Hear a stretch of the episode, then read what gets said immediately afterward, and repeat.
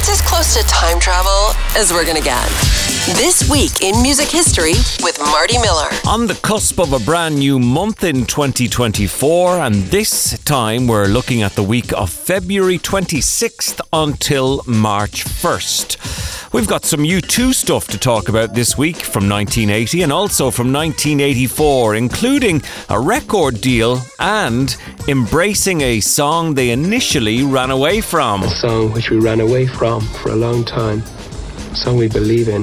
The young Bono there. A childhood home of Paul McCartney went for sale in 2015 this week. It's where McCartney lived between the ages of 4 and 10. And Paul Simon was winning at the Grammys. Mainly, he thinks, because Stevie Wonder didn't put out an album. Most of all, I like to thank uh, Stevie Wonder, who didn't make an album this year. Let's fly through this week in music history in less than 10 minutes. This is February 26th to March 1st. This week in music history.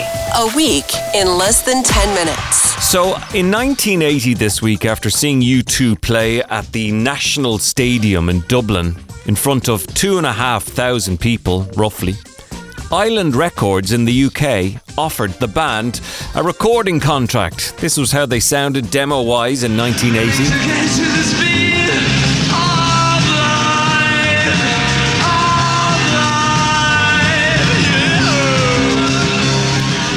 It was this week in 2015 that a childhood home of Beatle Paul McCartney sold for 150 grand at an auction in Liverpool. In six minutes. More than double the average house price on the road, McCartney moved into the house in 1947, living there for six years. The former home of Beatles frontman Paul McCartney is up for auction. The three bedroom house is located on 72 Western Avenue in Liverpool, and it's where McCartney lived between the ages of 4 and 10. McCartney described the house as the first one he remembers growing up in. 1964, this week, the Rolling Stones made their second appearance on the BBC's Top of the Pops, doing the song Not Fade Away.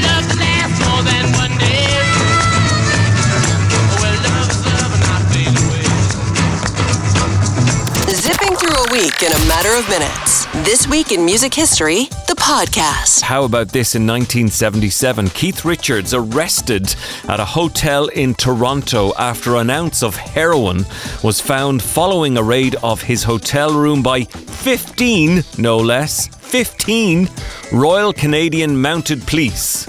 How did they get the horses up the stair. Anyway, Richards, who was charged with possession and intent to traffic, faced seven years to life in prison. Bail was set at 25 grand. He'd a hard time when he was doing that hard stuff. Yeah, it's a lot easier to get on it than it is to get off it. This week in 1976, Paul Simon, still crazy after all these years, was named Best Pop Vocal Performance and Album of the Year at the 18th Grammy Awards. Accepting his gong, Paul Simon said, And uh, most of all, I'd like to thank uh, Stevie Wonder, who didn't make an album this year. So. To 1983 we go, and U2 released their third album, War. It became the band's first number one album in the UK, and get this, knocked Michael Jackson's Thriller from the top. Here's Bono. It's a state of mind we're getting at.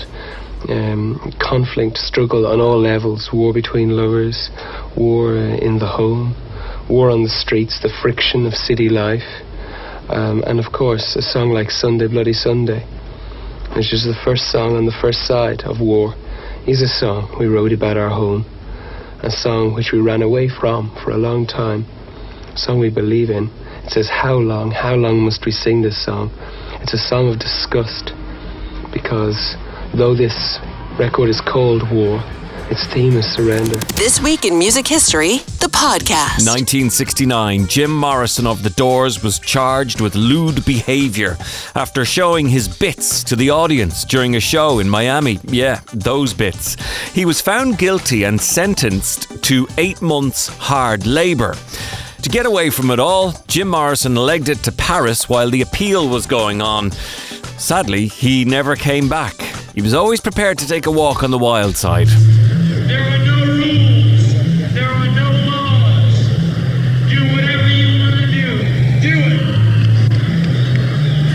Finally, 1973, Pink Floyd gave the world their eighth studio album, Dark Side of the Moon. Now, it was this week in 73 that it came out in the States, and it remained on the US chart for 741 weeks between 1973 and 1988. It would go in and go out and stuff like that. Longer than any other album in history.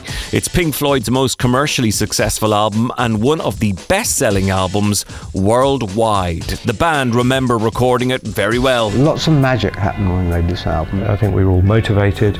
Uh, we were working at Abbey Road, which was a really nice place to work. We were such close friends, you know.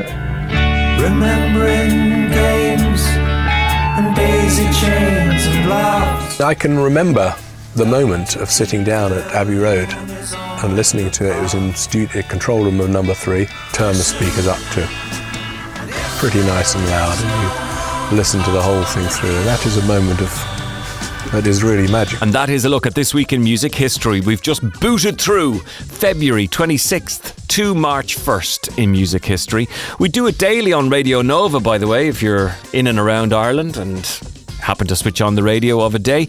And you can find more on our website. Again, daily, nova.ie. But as far as the podcast is concerned, thanks for listening. Let's do it again next time. This week in music history, a week in less than 10 minutes.